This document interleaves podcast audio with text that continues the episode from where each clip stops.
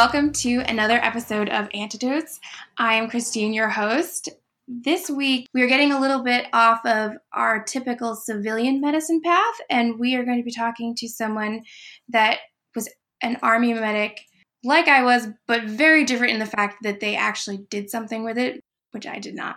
So this week, we have Pete. Welcome, Pete. Thank you. So, Pete, I was in the reserves you are in the reserves now, but you were active duty. Yeah, I've I've kind of made the rounds a little bit. I was active duty, and then I transitioned to uh, Mass National Guard, and then I transitioned, uh, well, to nothing. I guess technically the IRR, and then I, you know, fell for the recruiter spiel and ended up in the reserves, which is where I am right now. I'm actually still in the IRR and I get so many phone calls and emails and they're like, we need medics, come on back in. I was like, no, no, no. I'm going to stick with this nurse practitioner. That's a different, uh, different response than I had. I was like, you know what? This is a great idea. Totally yes to six more years. Let's do this. this sounds like a lot of fun. so how long have you been in total? Um, I think I, I think I'm approaching nine years. I think nine years in a couple of weeks. Well, at that point, you kind of should just stay in for the retirement. I mean, that's what everyone tells me. Yeah. Yeah. So, did you start out as a whiskey as a medic? Yeah, you know, I started off. I, I joined a little later in life. I um, I had tried uh, several several times over over a long time to uh, to get in. Uh, first, like straight out of high school, I, I had tried. I had some interest in the Air Force initially, and then it kind of evolved into the Army. I had some knee surgery. I had bilateral femoral osteotomies when I was 14, which mm. is kind of something people don't generally like to take into the military. Mm-hmm. So so that was kind of a, a big a big barrier for getting in.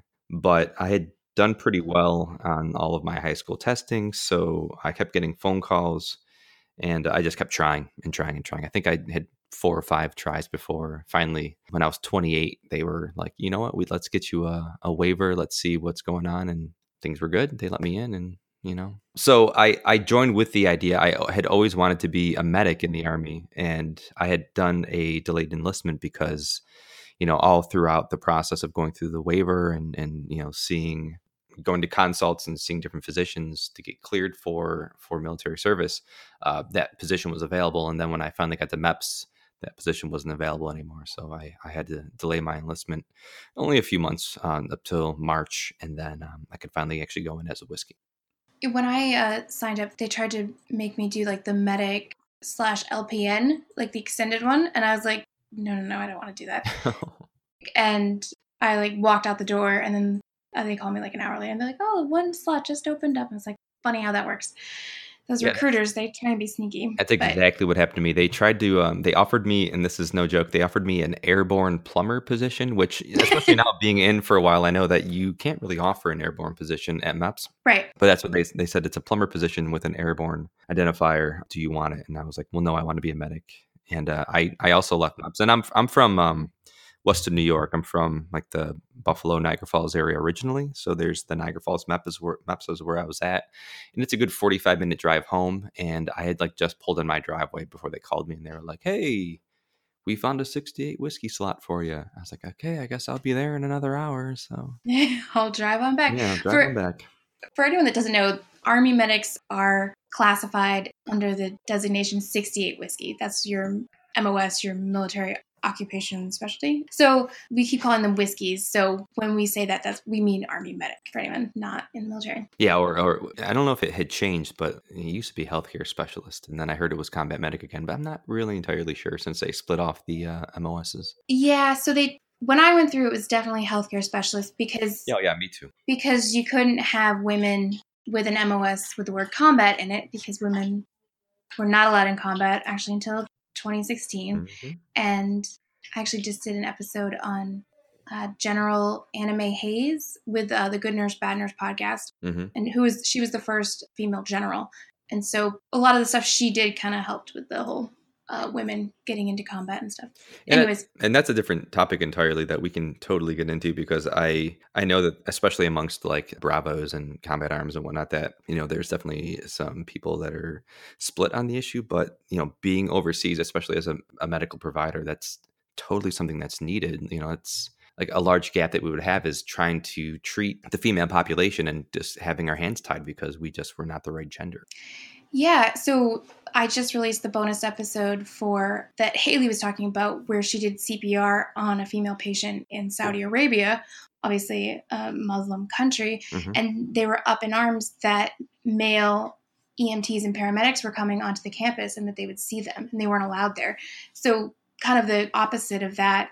And I, you know, I know that a lot of women want to do it. I'm not saying every woman can do it, but there certainly are women that can do it. I mean, I joined as a medic because I knew that if I was to get deployed, it would be the closest I could get to being, you know, on the ground. Yeah, and you know, there's a lot of bullshit that goes around with that too. Pardon my language, but because there are women there, like it's not like like yeah. oh, there are no women in combat. It's like we have cooks that are women. There were there were medics there we had this weird rotation with National Guard uh, engineer units on my cop where I was, and God, I think I think Texas, I think they came in, and they had a female medic who would have been. She didn't stay very long, but she would have been on mission with us. She would have been, you know, walking the line with the infantry. She would have been in the clinic with us, dealing with MASCALs and um, you know everything that we were dealing with. So, like, where's what's the difference? Where's the line drawn? Like, you don't have this specific MOS. You know, like she's going to be there.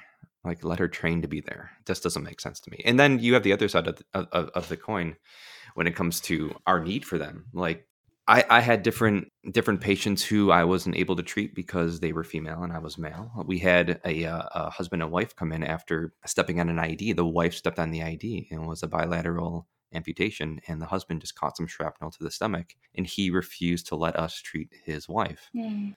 So we weren't even allowed to put tourniquets on. So she came in with with like cloth straps on her legs in a wheelbarrow, and he walked in, wouldn't let us treat her, and we had to direct our ANCOP, our Afghan police force, to drive her to Kandahar, which is a four hour drive away. Do you think that patient made it? Yeah, of course. I don't know. And at the same time, like I had to evac him out, you know, based on his injuries. So it's a tricky thing, uh, females in combat. You know, people want to say one thing about it, but it's there's definitely a need. Yeah, and I I think the people that say that they're they shouldn't go or that, that they don't belong, I don't know that always that their opinions would be changed a lot of the time unless they worked directly with women in that role. Yeah. So I know there are definitely some women that have gone through ranger school and now they're getting integrated and I hope they make a good impression for the rest of us. yeah, and you know and, and that's one of the things too is like you you're kind of looking at like what's what's allowed now and how are those women performing but i mean women have been there the entire time like look at their performance you know like so like a good example was we had um um, a female cook who we had taught some like basic CLS stuff to. And she was already CLS certified, but which is um, combat lifesaver. Yes, correct. We had kind of taught her some um, advanced skills, and it wasn't necessarily so she could go out and start treating the populace, but it was so that we could more effectively communicate to female local nationals coming in through her what was needed. And it's like the telephone game, you know, like I, I talk to the female um, soldier on ground. She talks to the interpreter, who's a male, and that's fine. And he talks to the female local national. So, you know, it's, it's so convoluted, like, but it's, it's, it's a cultural, it's a cultural thing. It's something that they require and you know they don't have any problem with the interpreter being male but the person who they are interpreting must be female so. I think civilians, American civilians, don't understand that as a medical provider, you treat local nationals a lot. So explain that a little bit. Okay, so we it varies and i i can only speak to my experience. So my my unit I, I, was attached to an infantry battalion. They were a Stryker brigade combat team but we were pretending to be light infantry. So we were in the horn of panjwai we were at this um, little place called taloqan which I, you know, I challenge anybody to find on a map. And that's Afghanistan. A- Afghanistan, yes, in the Panjwai district. So you know, we we go there. We we I, I would say we have maybe 350 soldiers on ground. We had our our infantry unit. So our company, we had a a contingent of ODA, which is Special Forces, and we had uh, another uh, National Guard engineer unit who was on the cop, and they they would rotate in and out. Sometimes there wouldn't be anybody there. Sometimes there would be. Um, we were specifically responsible for our um, infantry unit, but we kind of saw everybody. Uh, there was also some Air Force there. We had uh, Air Force EOD, and um, there were Canadians. Yeah, the bomb guys, yeah, yeah which is a different. It's a it's a it's another story entirely that we'll get into. Uh, the bomb guys, and then we had uh, some Canadians for a while. We we took over for another U.S. Army unit, but there was a strong Canadian presence when we got there, and then they and they're actually integrated. They're they're women can serve in combat. Oh yeah, oh yeah, yeah. Um, they're women can serve in combat and do regularly and, and do phenomenal do a phenomenal job. And we we would rely on their women who were there to to handle the things that we needed to get done that we should have had our own females to do. Getting shown up by Canada. Yeah, right. so and you know, and they're all and they do a lot of um. I, th- I think the unit that was there, the, the soldiers that were left over, were there were some some security elements, but then there was um psyops. I think was the the big thing that was kind of left over for from the Canadians. You know, they would go out and, and and a lot of their a lot of their operations were with special forces, and they had their own their own ideas. We were ultimately fighting the coin fight, which was counterinsurgency. You know, basically going out into the population and doing whatever we could for them to make them not decide to to be Taliban and fight us essentially. So, as part of that, sometimes you would have to treat the local civilians, Afghan nationals. Was it only after they had been engaged in combat with the U.S. for, or you know, friendly forces, or was it you know, part of bombings, or how would they become your patient? Well, it varied, and our overall medical operations were a little fuzzy at the time. We initially went there with the idea that you know we would only be treating you know our our forces, but the need was there to to do more. And it, the, one of the funny things I noticed when I first got there, I was um I was the first medic on ground for my unit to do the handoff with the NCO who was kind of left over. And you know the way the life cycle goes is you know we come in with you know wanting to like heal the hearts and minds and and yeah. you know, do the do the job and you know and throw candy to the kids as we walk through the bazaar. And then the unit coming out has been through fighting season has has kind of been through the thick of it and they're kind of just done. So they're a little bit jaded. So they didn't see a lot. They started off seeing a lot of locals and then they kind of cut it back. And then when we first got there we weren't really sure what we were allowed to do but we knew that we were doing the coin fight. So we would walk from qalat to qalat or village to village and do our key leader engagements. And then whatever medic was there was, you know, the medical package. And we would do a little village medicine, which was really kind of strange. But um, we would offer, you know, what we could as far as um, medicine was was concerned. You know, you'd see a lot of old injuries that people wanted you to to kind of wave a magic wand at and make better that obviously you can't, but you sort of do what you can or almost even make a show of it to to you know let them know that it, number one you care that you, you want to do what you can and then number two do actually what you can to make them feel a little bit more comfortable. One good example was we we would see um I remember I remember going to uh to one village and you know they they set up they started talking about what they're talking about and usually you know they would be discussing the crops in the area and, and you know trying to get them from you know, talk them out of growing marijuana and poppy. and uh, we, I would just kind of sit in the area and wait for people to come. And I would get kids who had like broken their arm and it was never like properly set, and they had like lost some kind of circulation, and you can visually see uh, the difference in, in yeah. coloration. But like at that point, what do you do? You know, when you you start kind of talking to them, they they're like, "Oh, I you know I broke my arm two years ago," and yada yada yada. Yeah. You're like, okay, well, what what can I do for this kid? Well, I can't do anything to fix his problem, but he has like this splint setup that's like fiberglass insulation wrapped in like a 5K t shirt that they're splinted with something. Like, I can probably do something better with this. So you check their mobility, you run them through an exam and, and do what you can for them. You know, is he in pain? Well, not anymore. Is he, did he lose mobility? Yes, he lost mobility. He uses the brace as support. Well, yeah, okay, we can do something better for that. So you, you give him something better for that and you kind of just build that relationship just solely based on you know them gaining your trust for you actually you know kind of giving a damn. Yeah.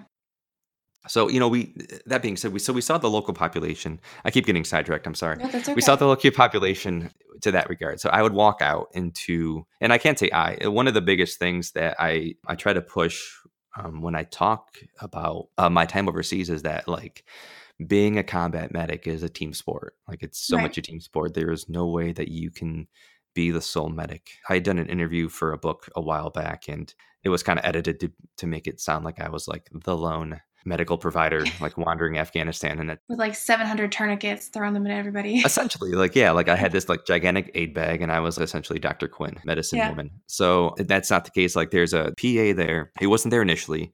Uh, he got there eventually. Each platoon has a medic. Uh, one platoon had two medics. They actually had an outpost a little further away from the main outpost.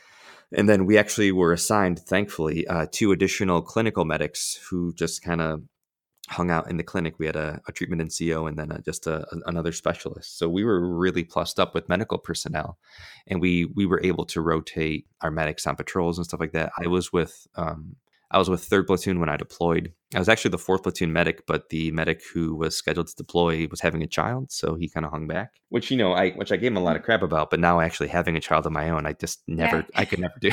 so. Yeah so we, we were really plussed up on medics. So we had the personnel to run clinic, you know. So we did regularly, and it took a lot of time. We we first started out with having a small clinical package right uh, inside one of the gates, our rear gate, which was uh, we shared a south wall with the bazaar. So you keep saying cop just for anyone that doesn't know outpost. Yeah, it's our outpost. It's it's a company level outpost, and like I said, we were a company that was there, and we shared it with a very small group of um, special forces guys, and they sort of ran the wall. So they would they would bring people to us. You know, special forces has a different configuration. They have 18 deltas who are uh, paramedic. Special medics. Yeah. yeah, they're paramedic level, but they're not always readily available because they have they carry more than one responsibility for the unit or for their team. So, you know, we we would kind of set up in advance sort of who we would see and who they would see, and we actually had the higher level care provider. We had we had the PA. Mm-hmm. So any clinical concerns that came through to our COP, our outpost, we um, we ran through our PA. So we actually had a pretty good setup where initially in that that rear gate we had this like a, a small clinical package like a walk bag that we had kind of plussed up with with clinical supplies just to do exams and you know if we thought it was something that the the provider would want to see. We try to talk them into coming into the cop and seeing the American doctor, you know. And that was kind of the biggest fight was like the local population knew they needed medical care. Like that wasn't any question. But they were terrified. It was either, you know, be it the Taliban, the Taliban would find out that they were coming to the Americans for help. We would have women bring children who were terrified that their husbands were, would find out that they brought their children, you know, for help. And that was another big barrier that we we kind of encountered as well. But eventually you get to the point in your life cycle of deployment where they start to kind of trust you and they kind of get a feel for when the taliban are watching and when they're not when they can actually come to the cop and when they shouldn't. So we would see that. We would see like these big surges of people coming in to be seen like clinical cases like early in the morning and then after like dinner chow. It was always like before before breakfast chow, after dinner chow, we'd get something. And then initially, when it came to um, trauma patients, they wouldn't bring them to us. If they brought them to us, it would be like very very late in the injury, and essentially, where there's nothing we could do. And then eventually, they started trusting us more, and they would come uh, closer and closer to the point of injury. But was there a, a Afghan hospital, Afghan clinic at all in the villages, or anywhere near you guys? No, the only the the closest Afghan actual medical facility was in Kandahar, at least to my knowledge. And that's four hours away. That's four hours away. By car or yeah, yeah by by by vehicle, however you travel. But by bird, I, I don't remember how far it was was by bird exactly. Okay. But there was a there was a pharmacist, and you can't see me, but I'm using air quotes. There was a pharmacist in the bazaar who was somebody who just peddled meds essentially. And they're you know, it's they're Afghan meds, so it's meds that we were like, what the hell is this? You know? Yeah.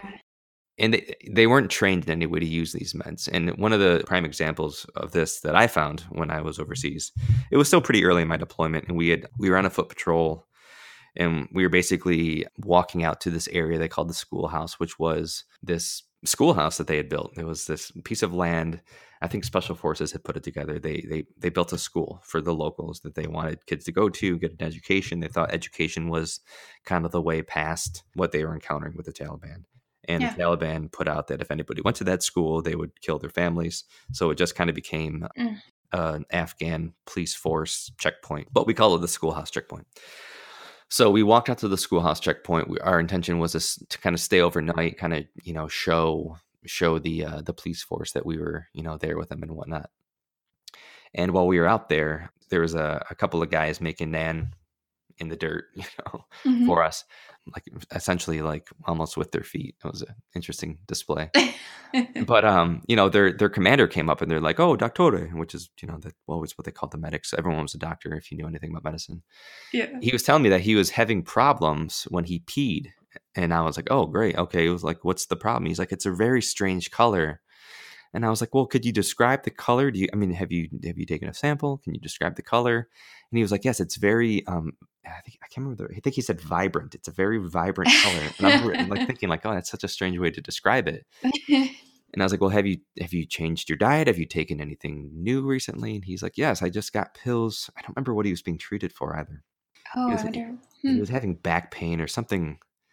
Something common, but nothing too crazy. He was he was having some kind of pain, and he went to the to the pharmacist in, the bazaar and he said he gave him pills and told him to take them three times a day and he would feel better. And i was like well do you know what they are? And he said no i don't. I was like well do you have them? Can i see them? He's like sure hold on. And he went away and he came back you know like 15 minutes later and he had this tube and i look at it and there's english on the tube. It's a lot of other writing but there's english on the tube and they're one a day vitamins Oh, it's like B12 or something. yeah, yeah, it's a, it's a multivitamin. So one a day vitamin that he's taken three times a day for Yeah. Lord knows how long since he's Oh, had God. these, and he's Yeah. noticed that his his urine is vibrant. So, I mean, easy fix, obviously, but like that's that's the sort of thing. Is like they go to the pharmacist for a problem. He kind of gives them whatever the hell he has on hand and tells them that's what's going to fix And it. Kidney failure. Yeah, and then you know, so no real medical facility to speak of. We would occasionally find drugs that were like like Tylenol and stuff like that. I, I never would know what people actually had it for. Talking to the local national population about their clinical needs is always a little bit tricky, Yeah, I can imagine. just because of how they kind of how they identify symptoms and whatnot. They always like use hand hand signals that don't always make sense. We'd always have the joke where they would like get their hand and make kind of like a pulsating hand motion on their arm, and it would we would think it was supposed to be to signify pain, but it was really like them pointing to their arm, and I'd be like, "Oh, it's your arm in pain?" He's like, "No, I have a thing here." Oh, You know, always the way that they sort of describe their symptoms weren't like totally consistent. I guess. yeah. You think that certain things translate culturally, but they really don't. No. So, you were in, you've been interviewed a lot about your deployment. You had some pretty notable things happen. Do you want to talk about any of those? Yeah, we can we can talk about a few of those. I usually I'm usually pretty open about things that have happened over there just because I do think they're clinically interesting and they're not especially like being sort of into civilian medicine even though I don't I don't work clinically anymore. They're just not things that I have noticed people kind of experience and and even being a military medic dealing with that situation is totally different than how it would be dealt with here. Why don't you tell people what you do a little bit in the civilian world to All right. start off, I guess? Sure. So I, I work in a, uh pediatric hospital, and I started off when I got out of the off of active duty. I started going to school here in Boston, and I took a CA position, a clinical assistant, which is essentially like a nursing assistant position. Mhm. And I was working in cardiology, and it was fascinating. I like I love cardiology. Especially pediatric cardiology. Yeah, and and you know I had done ACLS, and I was an ACLS instructor before that, but like the whole I renewed mine today. Oh, oh nice. well, congratulations. Ugh, it's terrible. but like even even having done that like the things that you encounter in pediatric cardiology in like a top hospital are like kind of insane you, d- you just don't expect that to be a thing and they were completely different experiences than what i experienced overseas and Yeah, i would find that nursing would be like very interested in what i had experienced there and then i was very interested in what they were experiencing here you know yeah. You get a lot of like trauma and like a traumatic arrest or an adult who has had like way too many cheeseburgers and they have a cardiac arrest because of that and they need, you know, stents. But kids, you get things like tetralogy of Fallot and mm-hmm. patent ductus arteriosus and yeah all these congenital things that you never see. Actually, a couple of weeks ago, I had a patient come in who was in her 50s and she goes, Oh, I had a patent ductus arteriosus for PDA, which is like a, it's a hole in your heart. And they found it two years ago. And I was like, oh. What? How did, You, how are you walking around with that? She's like, I don't know. She was from India. And yeah, my mind was blown. I thought it was very cool. She didn't think that. she, did not. She did not find it cool.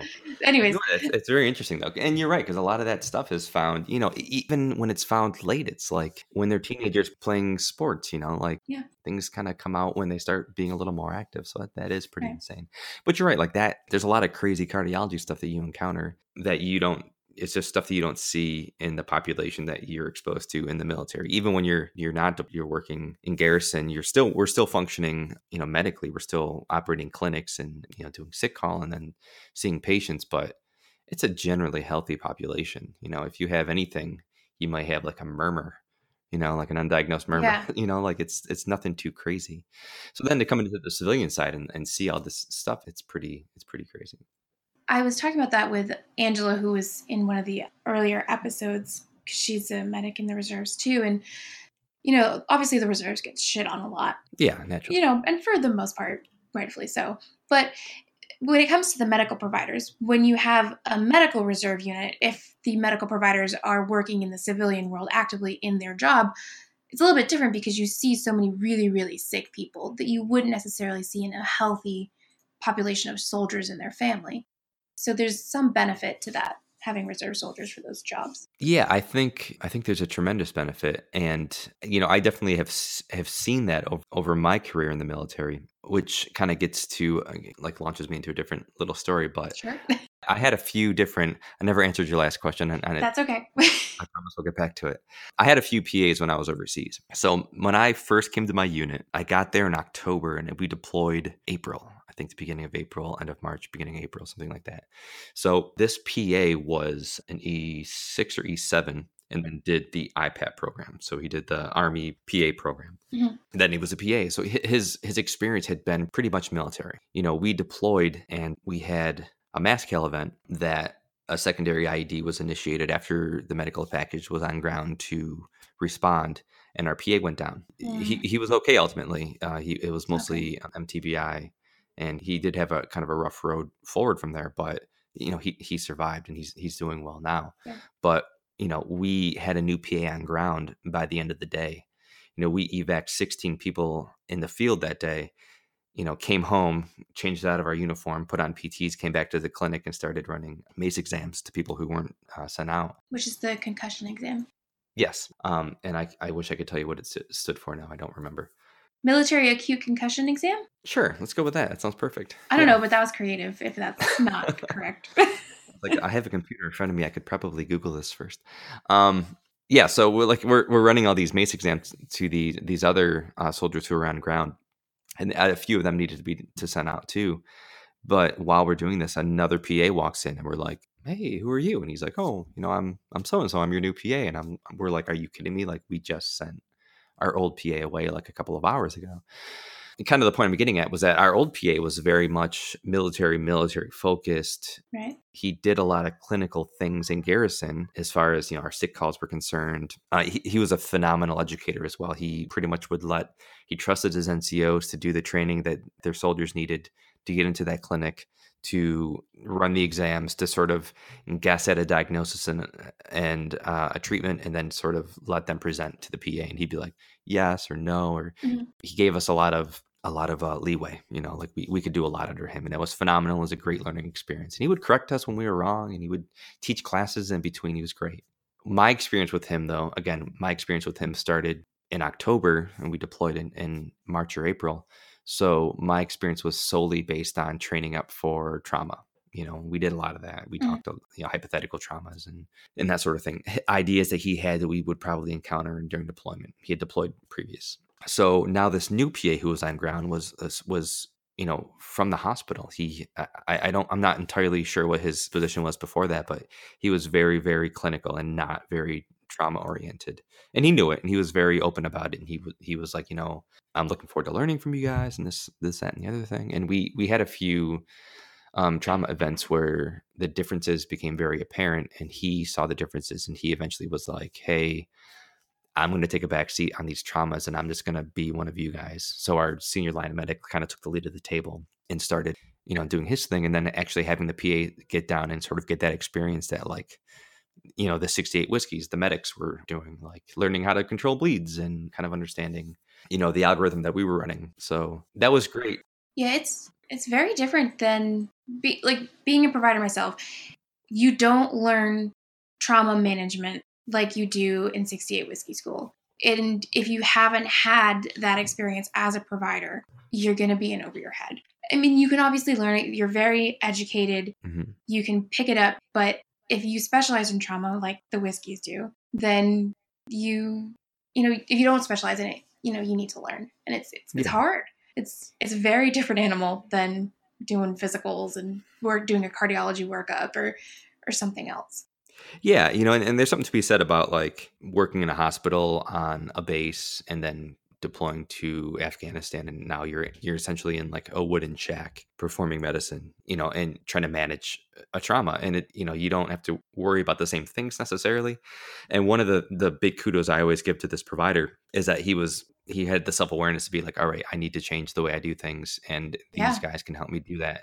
So he was again he was really very much about like i'm just i'm just another set of hands tell me what to do and he learned that way and he was he was a phenomenal provider and we had so much respect for him but one of the great things about those differences between having a, a clinician come in and kind of take the reins and not have that trauma experience is that we had all this great clinical knowledge at our disposal when it came to the other side of our job having local come in or having mm-hmm. joes come in with back pain and you know yeah. all, all, this all these different things that would happen um, learning how to write notes write better notes or having our assessments inform our notes and memorizing notes help you and inform your assessment and, and that sort of thing so there there's a really great kind of juxtaposition between the two different types of providers, which was kind of interesting. And I, I always sort of like kind of cherished the, that experience having these two different people. Yeah, that's awesome. I think everyone should spend time pre hospitally, maybe not in a war zone. Although, if you want to, I think that's cool too. I would love yeah, to do it. But you should go pre hospitally because it's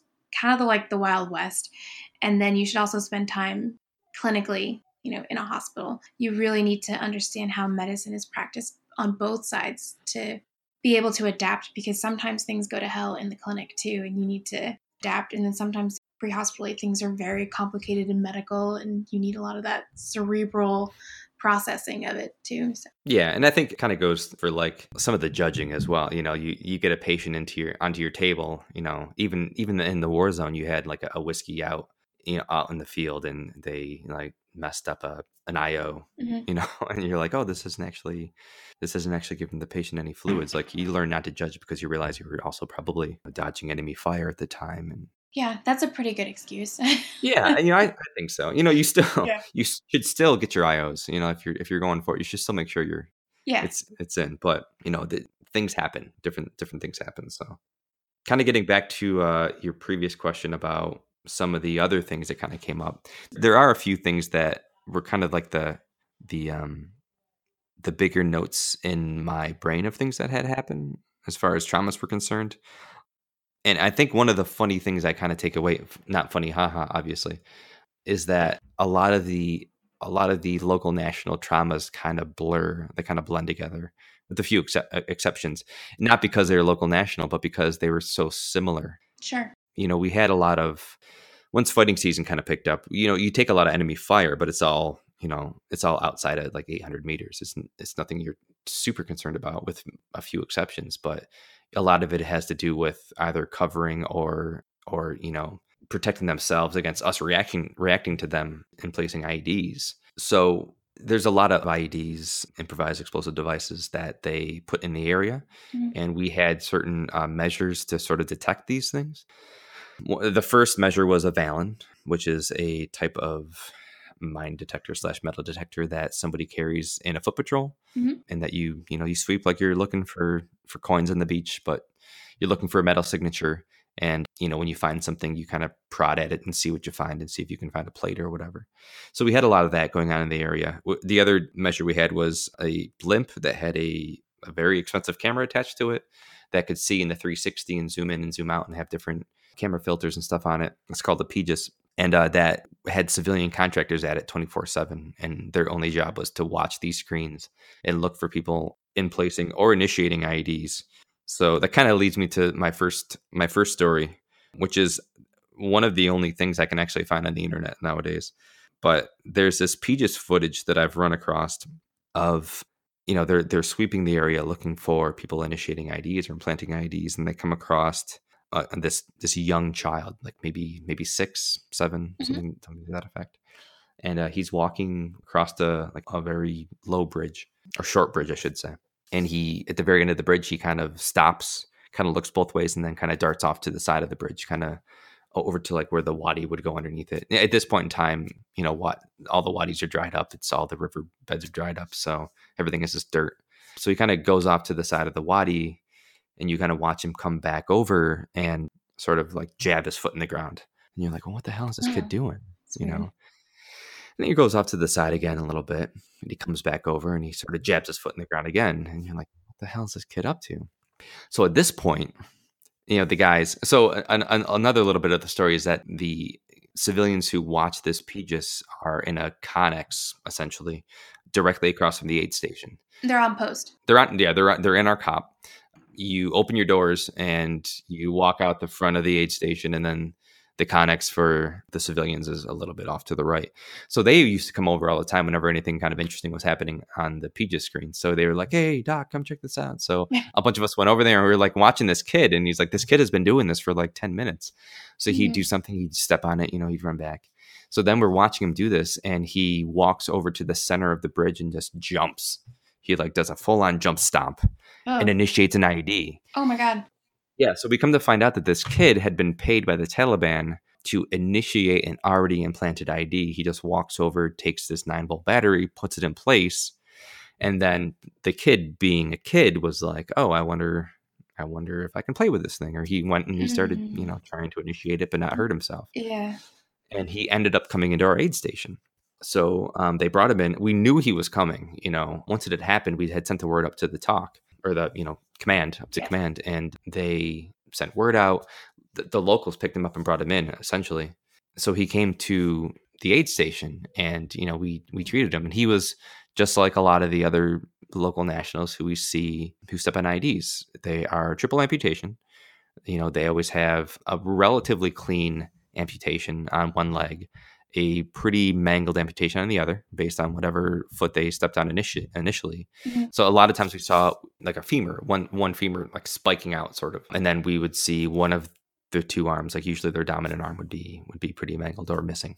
So he he was one of these cases. And a, a huge thing I took from training was that when we were training and we had this type of a patient, they were always unresponsive. And I don't know that I ever had an unresponsive triple, triple amputation in Afghanistan you know, they were always very responsive, usually not responding the way you would expect triple amputation to respond, and like very talkative. And you could usually gauge kind of how things were going based on how they were talking. Sure. How high up were his amputations? I I would say probably. Well, so he would have one, uh, one below the knee. And was that the one he stepped on the IED with? I don't know because he sort of did like a jump. Like he did like a jumping stomp. So I could like couldn't really would. tell you how. Yeah, like like a kid would. I couldn't really tell you how he hit the actual plate or right. where the ID was in place from there. But then he would have an above the knee on the other, and then I don't really recall his where his arm was. Did it seem like they kind of cauterized? Was that why they would be conscious as opposed to just hemorrhaging? No, a lot of times what we would see is that you know, like vasculature, like like retracts sure. in an attempt to to compensate for blood loss. Yeah. So your your body is the Black Hawk Down thing. Yeah. yeah. So like your body is essentially trying to like close the container on its own, and then we call that comp- compensation, and then yeah, shunting, and then you know when they you know it's kind of spiral, they lose the ability, and that's when they decompensate. So and kids can compensate so well until they can't. Yeah, that's a big thing with kids is that they compensate like champs, but they when they stop when they start decompensating, it happens quick and he was one that uh, he came to us very quickly. He was still very lucid, and we were able to get tourniquets on quick and evac quick. And he was even telling us that he was out picking berries with his mother, which you know it's well like no, we we saw you, like we watched you jump in that ID, like we know yeah. what you're up to, like there's no need to lie, like we're still going to treat you, we're still going to send you away. Right. He was like, no, no, I was with my mother, we were picking berries, and he was very adamant about it. He was picking berries with his mother, you know, and that's and then he stepped in an ID and that's kind of that's kind of always what we saw. Like there's always people came in and we, people when people came in and they stepped in IEDs, we didn't always have like a great like view on the PGIS of what had happened or really even before the PGIS came there, we had like riot cams up in the corners so we can kind of see some distance. We wouldn't ever actually know what the real story was. This was just an a case that we did know what actually had happened. So it was always kind of the same. It's like people would come in, they would tell us that they were, you know, innocently walking down a road and they right. stepped on an ID or or something. And it was always very similar the injuries. Like I think one reason why this kid sticks out to me is because he was, you know, he was much younger, and we actually like watched it. We actually kind of saw it happen. Wow. Did you guys have pediatric equipment with you? Not initially. Uh, we eventually we got a Broselow bag, but I mean, there's a there's a lot of uh, leading up to that as well. Like we got there, and we had this this wooden shack that they called an aid station, and you know, and not to not to not be grateful for our wooden shack because the unit the unit before us got there, and it was just a marijuana field, and they kind of you know put up HESCO barriers and dug all the marijuana out, most of the marijuana out, I should say, and um and you know they they created this from nothing and then the one wow. thing they did was they built a shack so our aid station was kind of in the back of the motor pool and as i said earlier we were a Stryker brigade that was pretending to be light infantry for a while so we had a lot of Strykers which are armored eight-wheeled vehicles mm-hmm. sort of just parked there and then we had our aid station in the back and for a little while they they were going to make our call sign ratchet but i was like hey that might be confusing for people because we're in the back of the aid station so they might come for us to like you know change their oil and stuff. So it was uh, you know built on nothing. So we didn't have a lot. You know we we had what we brought. We had a few cases that got sent there and then when our pa got there he had brought some cases but our resupply was very slow we always sent up requests and it was kind of one of the sort of funny, not funny moments when we actually started that big 16 man MASCAL. Like that happened. And I think that was a sort of a jarring thing for our command because they were like, oh my gosh, these guys actually need some resources. Yeah. And we had sent up like several requests for resources. And the thing that really pissed us off was that, you know, we needed four by four gauze. You know, so we used to send up on every request four by four gauze. And then we got this gigantic dump of rec- like medical supplies that we had requested, and it was literally all four by four gauze. Like they they went through every request we ever made and only pulled out four by four gauze, and then sent us every last bit of four by four gauze. We're like, well, no, they were re- oh, okay. So we had tons of four by four, but like we didn't have like you know basic medical supplies, antibiotics and stuff. But we got very plussed up when they start to see, kind of see where like our needs were, like how combat heavy our region was, we got very plussed up. We actually built our own pharmacy room uh, that we could lock, and we actually had like a pretty good supply that we could choose from when actually treating both like our soldiers and local nationals. So wow, because in the civilian world, you never think about oh, I need these supplies and I can't have them. Yeah, I mean, in EMS, you kind of did like oh, what was on the truck, but for the most part, you have four by fours. Yeah, and, and uh, another thing with like civilian medicine is you don't think of it in terms of like triage necessarily, like you start trying to triage patients based on like your personnel, but also like what do you actually have in your in your aid station that you can actually right. make a difference with. Right. So that comes into play a lot. And uh, you know, as your deployment progresses, like that changes. Your triaging ability definitely changes. So you definitely make different decisions based on what you have available to you. Yeah, when when I was in whiskey school, they always did the MASCALs, you know, uh, games and stuff, and they're always like, "Well, someone may be expectant, and you know we're go, about to pass away based on your resources. Sure, if you had a fully staffed Boston hospital, they would make it, but oh, yeah, totally. depending on where you are, they may not. So yeah, and and uh, the other thing in training was like we never do CPR in the field. like no, we do. We actually quite the opposite. We actually had a rule that nobody dies in the aid station. If they're going to die, they're going to die in the bird. So we did lots and lots of CPR in our aid station. And you know, like having deployed and then coming back to uh, coming back to Garrison and actually having kind of focused on more courses, done ACLS and PALS and BLS. I had a lot of those like I wish I knew this back then moments, you know, like things I would have done differently, things I would have requested differently. I don't know. It's just you, you kind of like kind of look at the different the different points or the different um, patients that you had and kind of what you did for that patient, and then you're like, oh, you know what I could have done in this case. Now that I know something a little better, I could have done this maybe I could have dropped that chest yeah. tube. And we like we had a, a, like a hell of a time with this uh, this this pair of brothers who were in our bazaar who got into a fight. And this is this is the story, by the way. I don't know if this is actually true, but what the story was, two brothers came in. One was unresponsive. Both were stabbed. And the guy who could talk said that they got into a fight with a Taliban, some random Taliban, and he had stabbed them both. Mm-hmm. It was like a property dispute. He had stabbed them both and ran away. Okay. So one brother is unresponsive. The other brother, I, I, I'm trying to remember. I think like he had had some like posterior stab wounds. Like I think it like hit his shoulder blade. Like there was nothing too bad. I think we had occlusive addressed addressed it occlusively, and then I don't think he had any like respiratory distress or anything like that. He was generally kind of okay. Mm-hmm. His brother, on the other hand, uh, had a hemothorax, and we were like losing him. He was, eh, you know, he was he was in an arrest, and we were doing CPR, and like the more we were doing CPR, the harder and harder it was to do CPR, and we were all like, yeah, the tension. Yeah, we're like, what do we do? Like we're essentially in a wooden box in like the dirtiest place on earth with no way. We have no suction. We, you know, what do we do? How do we keep this guy yeah. alive? And it was basically like do CPR as best we can until the bird picks this guy up and hope that they have more supplies than we do. You know, what else do you do? Do you just say, you know, this guy's done? He's an Afghan. Let's not worry about him. Like, right. no, you. How do you? You do what. How do you sleep do. at night with that? Exactly. Exactly. And you had nothing for a chest tube. No, we could. So we could put a chest tube in.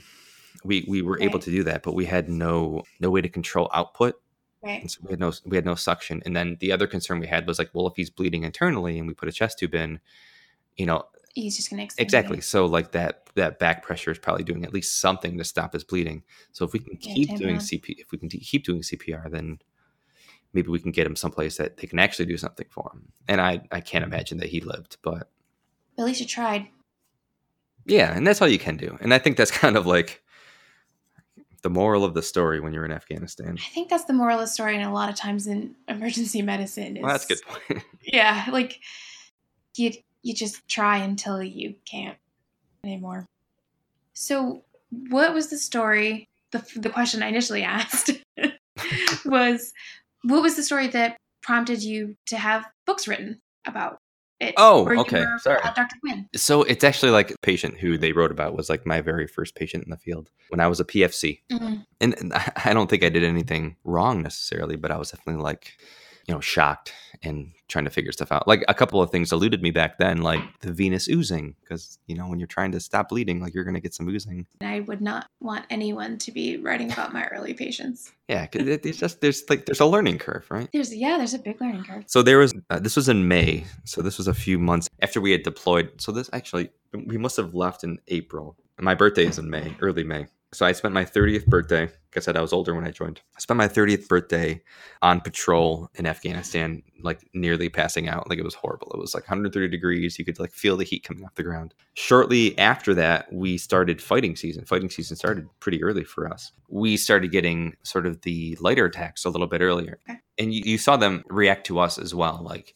when we started doing something differently, they would start doing something differently. When we decided we were going to drive trucks around, they you know started uh, increasing the amount of HME that was in their IEDs, so homemade explosives that were in their IEDs. So mm-hmm. we started seeing these larger bombs doing you know more damage to our troops, but way more damage to our vehicles as well. Mm-hmm. So this one one thing that was written about was my first patient. It was a day after my first contact. We were like at this very large element moving through like the essentially the worst part of our AO of our area of operation. And contact is when you receive fire. Yeah, so we received fire, and you know everybody everybody fired back, even those of us who didn't know where the fire was coming from. You know, we they would call it out, and we just everyone kind of shot in the same direction.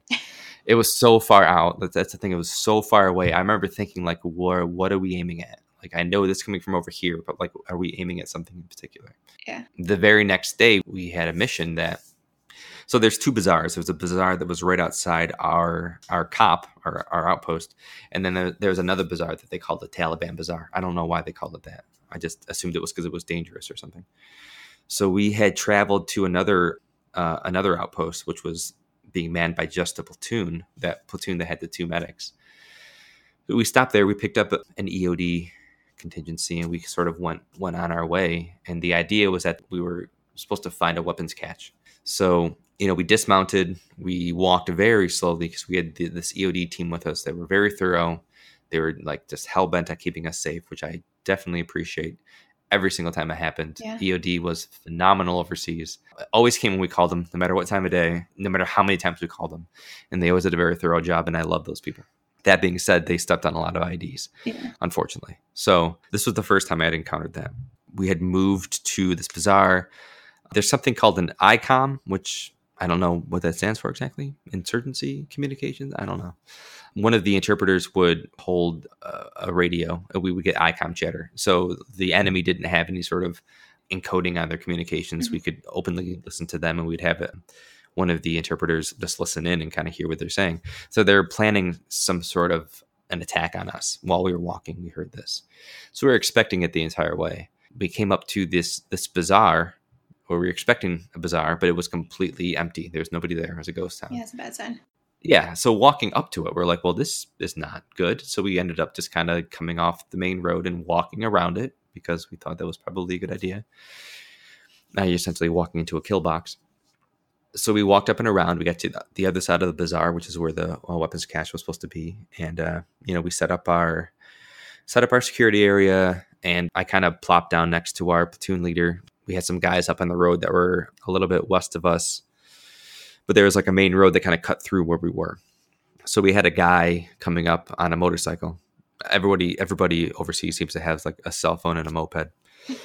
a guy was coming up on his moped and you know our security element stopped him started talking to him eod was doing their thing and there's suddenly this big blast and then we hear gunfire i don't know you know i don't know what's coming from what direction at this point in time and i just start hearing medic you know so i grab my bag mm-hmm. throw it on my back and i start hauling ass over to where i see kind of the big puff of, of smoke and you start just kind of running and you don't really know where you're going you're just kind of looking for people to direct you and there were there were um, ncos kind of pointing my way along the way yeah. and i just kept running until i found this guy sitting in a blast crater this eod team leader and you were the only medic there right yeah yeah so for every platoon every platoon element there was typically one medic they would do like we, we'd have uh, three days on three days off three days guard duty so i would be on patrol for three days and then I would be in the clinic for six. That's kind of how it worked for medics. Mm-hmm. So I'm the only medic there. Now we have trained some of these 11 Bravos, these infantrymen, to be combat lifesavers, or to be. Everyone has a skill to be a combat lifesaver, but the guys who kind of showed a propensity for uh, medicine, we kind of picked out to be these advanced combat lifesavers. Sure. So I had a, a, guy there who I think was a private or a PFC or something. So he was there with me. So it was, it was he and I. This guy's team, the other EOD guys, had put some tourniquets on that weren't that weren't effective. So when I first came on the scene, they were still trying to kind of lash down these tourniquets. So I, you know, I started applying femoral pressure instantly. So you see this guy, he has he has an amputation below the knee, and then he has some kind of trauma to his other leg. I'm, I'm, thinking it was left leg amputation. Oh, actually, no, it was left leg, seemingly partial amputation, and right leg trauma. I wasn't really sure at the time. And then he had he had just had a little bit of trauma to his hand, nothing too bad, but mm-hmm. it was I didn't remember seeing blood. So I was holding I was holding pressure on uh, his femoral artery for his left leg while they were putting uh, tourniquets on. And that kind of gave me a minute to kind of think about what was going on. Again, it was my first trauma ever I'd only ever done this hypothetically with mannequins and stuff. Yeah, there's a lot going through your mind and your yeah, you you are scared out of your mind. You know, you were just like not to mention you're being shot at. So here's the thing: is that we weren't being shot at. Oh, I, I don't know. I don't know about the gunfire.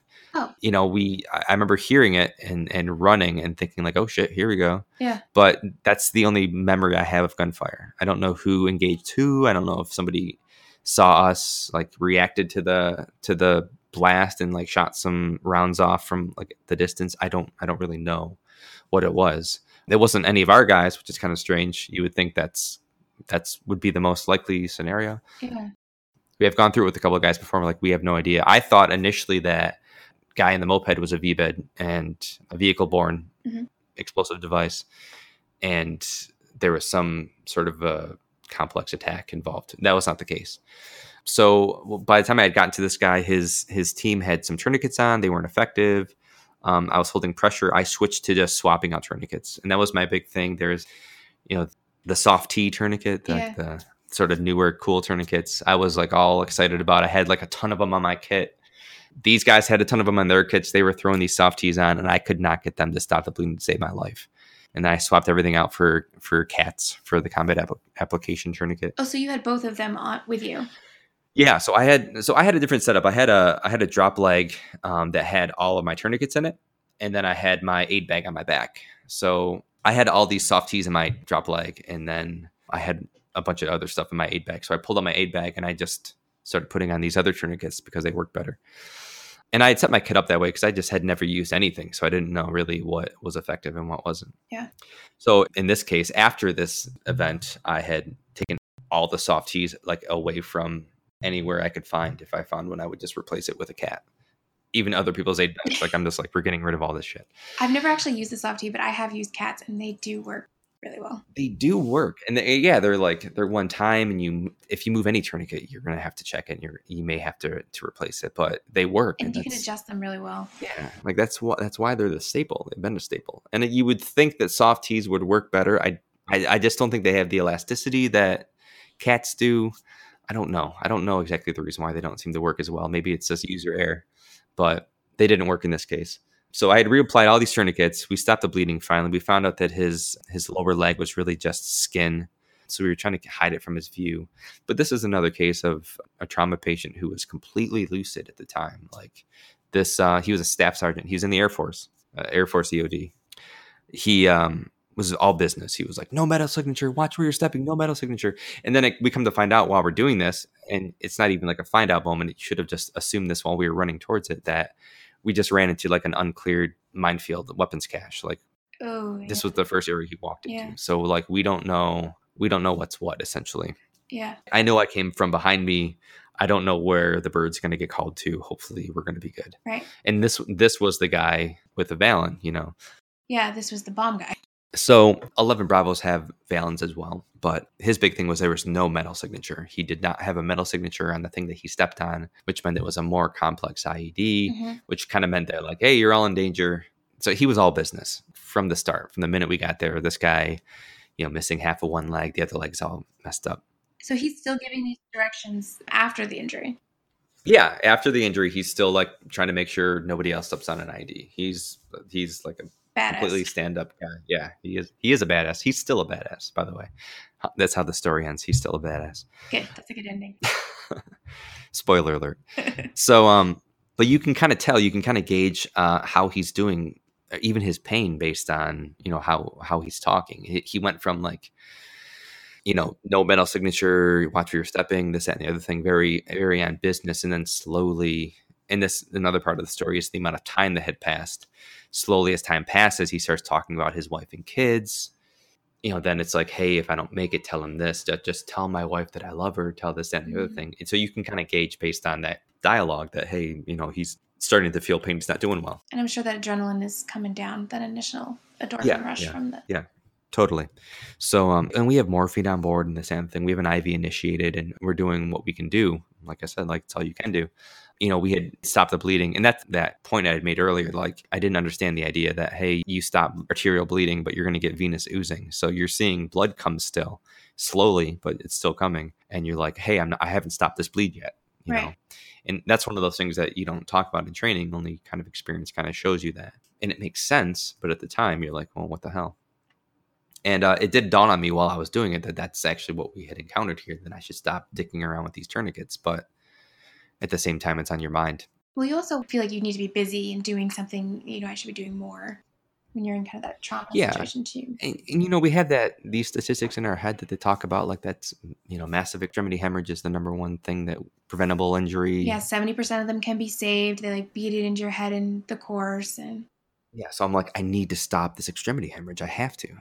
And, you know, it, and it was stopped. And the more complex thing was the other the other leg you know, as you expose it, you see some peppering, uh, you see a lot of trauma. I'm, I'm, like, whoa, what's going on here? He had a spiral fracture, is actually what happened.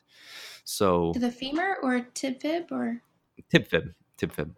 Actually, I don't, I don't know entirely how high up it went. I'm pretty sure, I'm pretty sure it's tib fib. Pretty sure it's just tib fib. I'm trying to think because I splinted, the, I splinted above the knee, but I think it was just as precaution. So you know, you, you have a tourniquet on it anyways to stop the bleed, and then I, you know, you Sam splint it. You know, you you do that. I cleaned his hand as well. I don't remember. I don't even remember his injury to his hand, and that's the funny thing. When I when I did the interview for this book, the guy who had had written it, Brian, was like, yeah, so what was going on with his hand? And I was like, I don't recall. I don't remember his hand being injured at all. Did I treat his hand? He's like, well, uh, I think so because it had been bandaged and there was a lot of sand in it. I was like, oh, so I guess that must have happened when I was on the ground, but I don't remember. There's just so many traumas. Yeah. But I mean, his always stuck out to me because it was my first. Yeah, of course. So you know we, we had splinted that leg. We had a tourniquet on it to stop the bleeding. The other leg was tourniqueted. We you know had kind of packed up the, the remaining appendage. It was still attached but we didn't really want him to see it too much so we kind of hid it from his view. Right. He had an iv in he had morphine on board. Did you guys have ketamine at this time? No and ketamine wasn't very widely used when i was overseas as like normal practice but we used it based on my PA and our senior line medics experience. So we did have it eventually. We got it eventually. And we had used it for trauma patients, but not at this point. This was the first one that we had encountered this was like 2011 2012 is that right? Yep. And i think that's when ketamine started to get on the scene because now it's super popular. It's great. Yeah. We had a lot a lot of conversations for like does it have the same analgesic effect as morphine? And well yes studies show it does. And you know is it better for pediatric populations? Because we were seeing different applications for that as well. So it was something that had kind of been working into our repertoire. Doesn't have the same cardiovascular effects which is great for those traumas yeah, yeah, it, yeah. You don't see as much respiratory depression and that sort of thing, right? Which would have been great to had known before I got there. But again, you kind of adjust fire as you learn stuff and whatnot. So we we were using it, but we had started using it. The first time I actually remember it coming out was for like a really really bad chai burn on a on a younger patient. Mm but not not for like regular trauma. My senior line medic had it. Our treatment NCO had it. I didn't have it in my aid bag. It was it just wasn't part of our loadout. Yeah. So for this guy, we only had morphine, and he was a, he's a big dude. Like this guy was a big guy. So I think I given him a couple of, might have topped him up a couple of times because our, our wait time was really long, and he was the one that pointed out. The patient was the one that said like, "Hey, I don't hear a bird in the air yet," and I was like, "Well, shit, how much time has gone by?" Yeah. And and this was this is a story that I tell every single time I go to or teach an Army EMS class when it comes to the MIST report. Mm, okay. You're familiar with the MIST report? Yes. Okay, so um, so we have our nine lines that we call just to, you know, get a medical evacuation apparatus in the air or to you in some way, shape, or form, which, you know, consists of where you are, what type of patient you have, you know, do you need extra stuff, what the area is like, all these different considerations. And then your MIST report is more specific to what's going on, like, you know, your mechanism of injury, uh, treatments, that sort of thing. Yeah. So in the case of this, it's that telephone. It's that you're relaying information to non-medical people who are relating information to non-medical people who are relaying information to non-medical people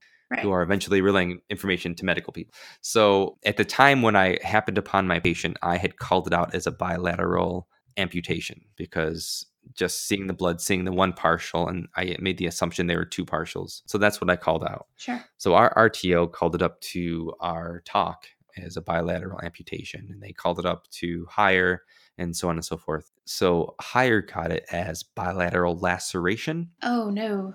And downgraded our our flight. Oh no. Yeah. So there's all this radio chatter back and forth about it. And again, you're the medic on ground. You have no idea any of this is going on. You're just treating your patient. Yeah. So the patient brings up that, hey, I don't hear a bird in the air. And, and I call back, hey, what's the time on the bird? And they're like, wait one and then I never get a response. So eventually, randomly and without warning, a bird touches down on the ground. I'm like, oh, sweet. Okay. So great, they're here. Yeah. So we have them on this uh, foxtrot litter, which is like a very small. It's like a miniature sked. It's it's awesome for carrying around. Can't speak highly enough of these things. So, but people that that don't know a sked, you explained right. that to me. A sked is like, oh, it's like it's rolled up really thick plastic that you can just yeah. slide everywhere. They're really fun if someone like pulls you around in them. They get really really hot. It's it's like a really cheap like sled. Like it, I don't know. It's like a flexi sled. It's a sled that like bends, but it like wraps around you as well. Sled for casualties, which is probably why they Yeah. call it a sked. I, Sked, yeah. so yours is smaller. this one was smaller and I'd never experienced it. We just had them in the aid station and we played with them and I was like, this is phenomenal because it's okay. so much smaller. Yeah, they're pretty big, the skeds. It doesn't have the uh the sides that roll up. Okay. So it's just smaller. It was great. And this first patient we used it on was like a pretty big guy, like I said. So But he still fit on it. But he still fit on it. And it's a six man lift, you know? Okay. So we got six men and we lifted him up and we danced our way back through the minefield and we got to this Blackhawk. And I did my best fastest breakdown of my patient. I was like, he had morphine at this time, and the tourniquets were at this time, and yada yada yada. just rattling it off to this guy under the blades of this Blackhawk. He's just looking at me, and I get done, and he says, "Okay," and he turns around and walks away, and I'm like, "There's no way in hell he got that." Yeah. And I thought the exchange was so weird. I remember thinking like, how? I remember like having to like sort of like motion with my documentation again so that he took it, yeah. like he was just going to go. So he took my documentation and he left, and they flew away. And you know, we work our way back to Hyena. Route Hyena goes through the Horn of Panjwai. So my outpost was, you know, you have the uh, Arghandab come down into the the Dori, and you know, the Horn is essentially where they meet. So we're like kind of just around that area, and then like the Red Deserts south of that. So Hyena kind of drives to the point almost. So we're kind of just right off of that. We kind of get back to Route Hyena and when I got back, I remember my battalion commander, who was like this super intimidating dude. He was like Captain America. This dude was just like, he was super intense, super intimidating. Yeah. And he pulls me, I was a private at the time. He was like, Private Hopkins, just want to say, we're really sorry about what happened out there. I'm like, yeah, uh, okay, okay, sir. It's, it's not a problem. Like, you know, like, he's like, we're really, we're really proud of you, what you did, and yada, yada, yada. And I had no idea what he was talking about. Yeah. Until I talked to our PA who told me like all the radio chatter. He had hopped in our MEV, which we hadn't used yet, our medical evac vehicle. We hadn't actually driven anywhere. He and our treatment NCO and like some other group of Bravos went into security and just drove these Strykers out there. We hadn't driven them anywhere. The route wasn't clear. They just drove and they waited for me like at the closest point on Hyena, waiting for me to bring the patient. And I had no idea they were there, you know? Oh, wow. There's like all this other drama going on because of this like messed up radio call so then you know flash forward a few years you know when i'm out of afghanistan i'm out of alaska and i'm sitting in a bar in the niagara county new york area talking to this to this guy who wrote this book and he was like hey yeah by the way you know we tracked down what had happened and some guys were doing a flyby in a black hawk and caught the radio chatter like some non-medical personnel Ah. They caught the radio chatter and they decided that they were going to pick up your casualty. And they're the ones who stopped. And they weren't the PJs, they were just like some dudes. So I was like, well, that makes sense because I rattled off all this medical stuff. And they were like, yeah, whatever. Okay. Sounds good. Yeah. and it's funny reading this book, you get some of the, uh, the casualties' point of view about these privates that are in the back of this uh, Black Hawk, and he like refers to them as robots. And I'm like, well, they're probably mortified at this like mangled dude that's like not part of their mission, you know? Yeah, like how did you get here? Like they wouldn't know what to do anyway. So Yeah. Oh my god. That's craziness. That's insane. So the guy's fine, the Air Force. Yeah. So the Air Force guy, he's fine. He's doing well. Fine, relatively. Yeah. Yeah. He, I don't think it stayed below the knee. It's a, an above the knee amputation. He has a really good prosthetic. He is like a phenomenal dude. He's a firefighter now. He, we're friends on Facebook. That's awesome. Yeah, yeah. He reached out uh, like very quickly after his injury, wanting to know some like very specific details. You know, we have kind of kept up with him and stuff. He's like a power lifter. He just he does all these phenomenal things, like phenomenal things for like people with all of their appendages. Yeah. And just the fact that he he does it with one less leg is just amazing. So he's um, living his dream of becoming a firefighter right now. So kudos to him. Yeah, and that's so cool that you get to follow up with him. Yeah, and he's one of very few. I I have a couple of casualties that I have on Facebook, but I don't think some of them know that I was their medic in some cases. That's a very interesting part of being a military medic that you wouldn't you don't get in civilian medicine. You don't yeah. follow people. I mean, I can follow people professionally in primary care, but in mm-hmm. in EMS, I didn't follow people. If I ever found out what happened to somebody, it was on the news that they died. Yeah, and, you know it's kind of a rare thing even in military medicine, but it, it's based on were they your unit, right? You know, and in, in this case, this guy wasn't. He was in the Air Force, but we had known a lot of the same people, and he had kind of sought me out. Uh, uh, some of the other people were like soldiers from my unit, so I I think I was already friends on Facebook with right. them. So, are there any other stories you want to talk about? Anything about coming back to civilian medicine or? so I don't know. Like, it's not even coming back to civilian medicine for me. It was actually just coming to civilian medicine. I wasn't oh, yeah. associated right. in any way with it.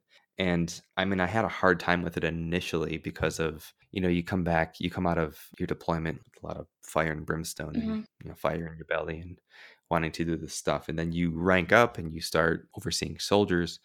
After I'd gotten back, and, you know, I was, like I said, I was a private when I was deployed. I became a specialist while I was there you know, I got my my five and became a sergeant, and I didn't really know what that meant at first. And I finally got the opportunity to kind of get some soldiers under me, and then that sort of led to this spot uh, for the forward aid station for some field problems we had coming up. So I, I got the opportunity to actually like, you know, be the NCOIC of this forward aid station and kind of learn it a little bit. Mm-hmm. And then I just sort of like stayed there. I didn't I didn't leave this headquarters element. Our main NCO, this E7, uh, left and we didn't have a replacement for him. So I kind of took over those duties as well. So I became this like E5 who was in charge of these like 49 mics and doing all the stuff that was like way above my pay grade and like way above my knowledge base and yeah. like my general like leadership ability. But you adapt, you kind of adapt and overcome, you know, you do what you can.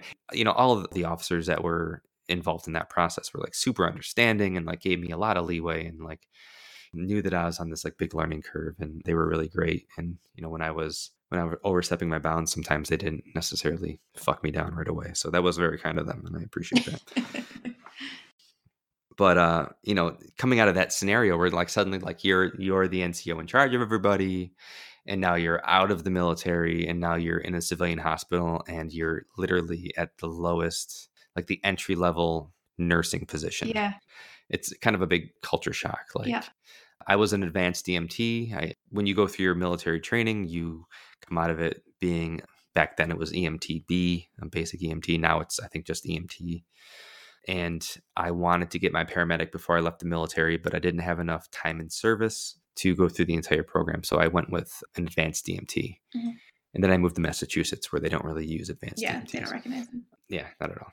So I was working, you know, as an entry level nursing position and I was learning all this cardiology stuff and it was great. But at the same time, there's all these things you see in the hospital that are just normal functions of your day to day in the military, like putting in IVs, drawing blood, that sort of thing. And you know, you really want to take the opportunity to show the things that you're good at. Right. And just because of your position, you know, you don't when you're in the military, you don't think about things like, you know, legal liability and like yeah. You know, yeah. the things that hospitals worry about. Yeah, you can't just go start starting IVs all willy nilly. But in the yeah, military, like, they're like, "Oh, sure, you want to learn? Here, go ahead, you can do it." Yeah, like I remember like doing a dental block on an Afghan, uh, a local national, because there was no other way that he would possibly get a tooth pulled.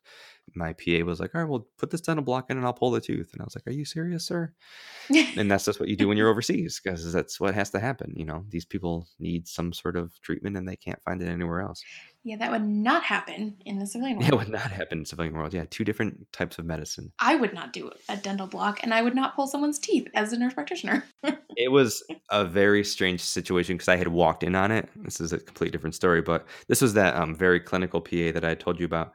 He had uh, he was reading a book. There's a, a local national sitting on one of our trauma tables with another friend there and an interpreter as well and uh, he was reading. He was like, "Hey, look at this real quick. Read this. What do you What do you read?" And I, we kind of talked about it a little bit. He's like, "Okay, great." And I was like, "Why are you reading this?" Sir? He's like, "Well, I'm about to pull this guy's tooth. You want to help?" I was like, "Oh shit!" like, yeah, okay. He was like, "All right, do you know where this location is? Can you find the landmark?" I was like, "Yeah, I think so." And then you know we we did it. So it's interesting. It's an interesting thing, like you know, doing everything and then coming to a situation that you really just can't. And it's a, a big part of that is understanding that you can't and why you can't I fought it for a while. I I was like, well, okay, well, if it's just like the name of my position, let's change the name of my position to something else. Like, you know, I watch these RNs do like not great IVs or not great blood draws, or they struggle with it, you know, and like, yeah, I do what I can to instruct, which isn't necessarily well received because not everyone knows your history or not everyone knows. Oh, I can imagine that would be very not well received yeah. if they didn't know. It's happened quite a bit. There's been nurses that have been like, we've had patients who are like in respiratory distress and they're like, he's in a lot of pain. Should I do morphine? And I'm like, no. Yeah. Maybe the CA shouldn't be the one telling you, no, you shouldn't push morphine on this person in respiratory distress. You know, like, Yeah. But at the same time, there's another side of the coin. It's like you come from, you know, this traumatic emergency medicine background and you don't necessarily know how things would function in a hospital setting, you know. In certain emergencies, we would send them to the hospital, which is where these people are already doing medicine. So I ran into this issue when I was doing my undergrad nursing. So I'm a nursing student. You were the lowest of the low again. Mhm. And I had done 10 years doing 911 EMS. And there, people were like, you have no idea what you're talking about. And I was like, well, no. Nursing instructors who had done something that where they didn't do anything like trauma or stabbings or they had no idea. And I'm like, well, you would do this and you do that. And they're like, you're a know-it-all. Shut your mouth. So I, yeah, I get it. It's, it's hard. It's, it's very frustrating. You want to go to the level you were at and then keep going, not take a step back and be taking it from someone that's kind of being weird. yeah, I mean, there's two factors. There's there's your pride, Yep. which you you need to not not be Yeah. a factor essentially, and then there's like Yeah. patient safety. And like I will always speak up when it comes to patient safety, and that's it's something you just have to accept. Like maybe I won't make a snide remark when I see somebody doing something not 100% right, but isn't detrimental to a patient or patient safety. It must be a little comforting having worked in pediatric critical care before having a child. You know what? I think it helped for sure, especially like being um, not only just working in pediatrics, but also just like being a CA in pediatrics, Yeah. changing lots of diapers, comforting lots of babies. I think that definitely helped my own baby. So that definitely just heard mommy say, Daddy's busy. Can you say podcasting? so, uh, can you hear her? Cameo appearance. Yeah. That's cute.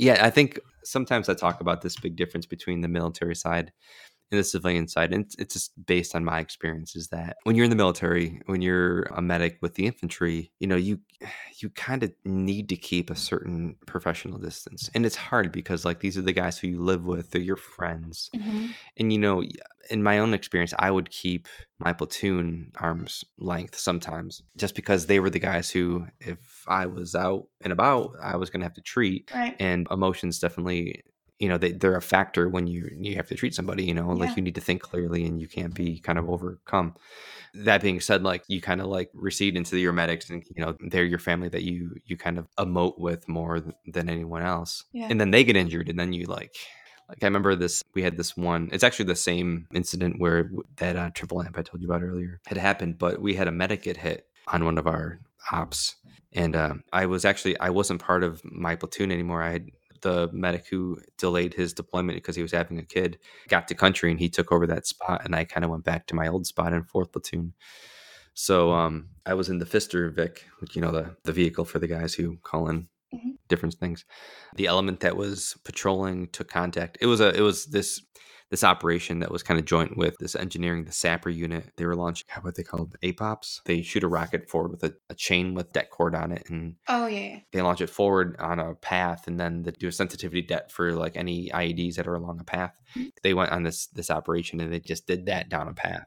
So our element was just pulling security for them. So our first platoon element was pulling security for them and the medic in this element was actually like one of the younger one of the younger medics The one that had had a kid. no this is a different medic Okay. the guy who had a kid just took me out of my spot but that wasn't the element that was out this was a this was the first platoon Okay. so they were doing their thing he was out there you know with his guys and they took some contact and i'm a little unclear as to what exactly it was that hit them but some sort of larger some l- larger caliber something had passed between his legs and it caused some trauma to his thigh. He wasn't shot necessarily but he had a big chunk of his thigh that was missing. Hmm so um you know i remember being in, in the vehicle and they had called his battle roster number. Hmm in this case it was like CL something something. And you know I, was, I remember sitting there thinking like CL who is that? Like who's CL and then the only person I could think of was one of my medics you not my medics but like one of my fellow medics.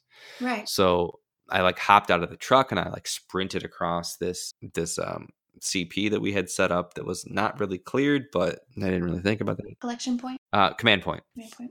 In this case. So like we had our all of our Strykers were out, and then in the center of that was you know the commander's vehicles and stuff and the command vehicles. Mm. So they fell back to the commander's vehicles and they called in, in the nine line from there. So we had like this medic, and then one of the Afghan police guys was hit.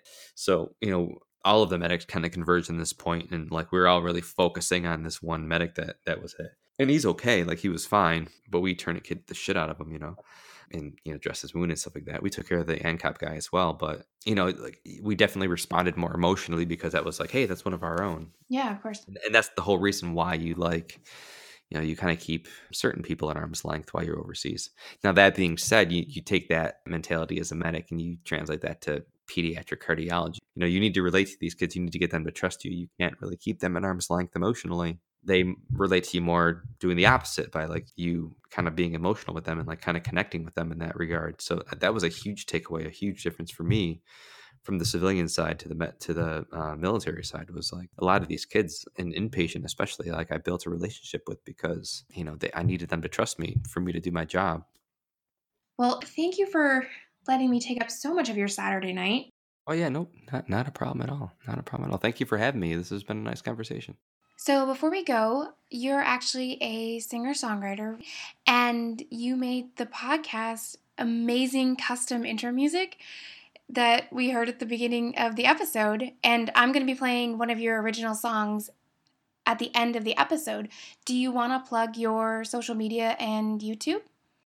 I do have a music YouTube channel. I have so few followers that I don't even have a easy short YouTube name, but p- www.petesingsthings.com because I am Pete and I occasionally sing things and then post them on the internet.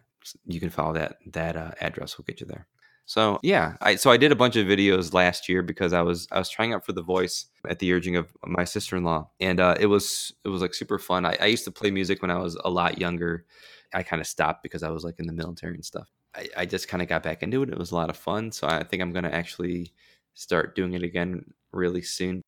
Yeah, PeteSingsThings.com, and yeah, thank you for having me. I appreciate it. It's been a lot of fun. Thank you for being here. And if anyone wants to listen to more episodes, they can subscribe, always give us some ratings or reviews, and follow us on social media. Facebook and Instagram are Antidotes Podcast. Twitter is Antidotes Pod. My Twitter is Christine the NP. And I will see you all next week. Bye. Bye bye.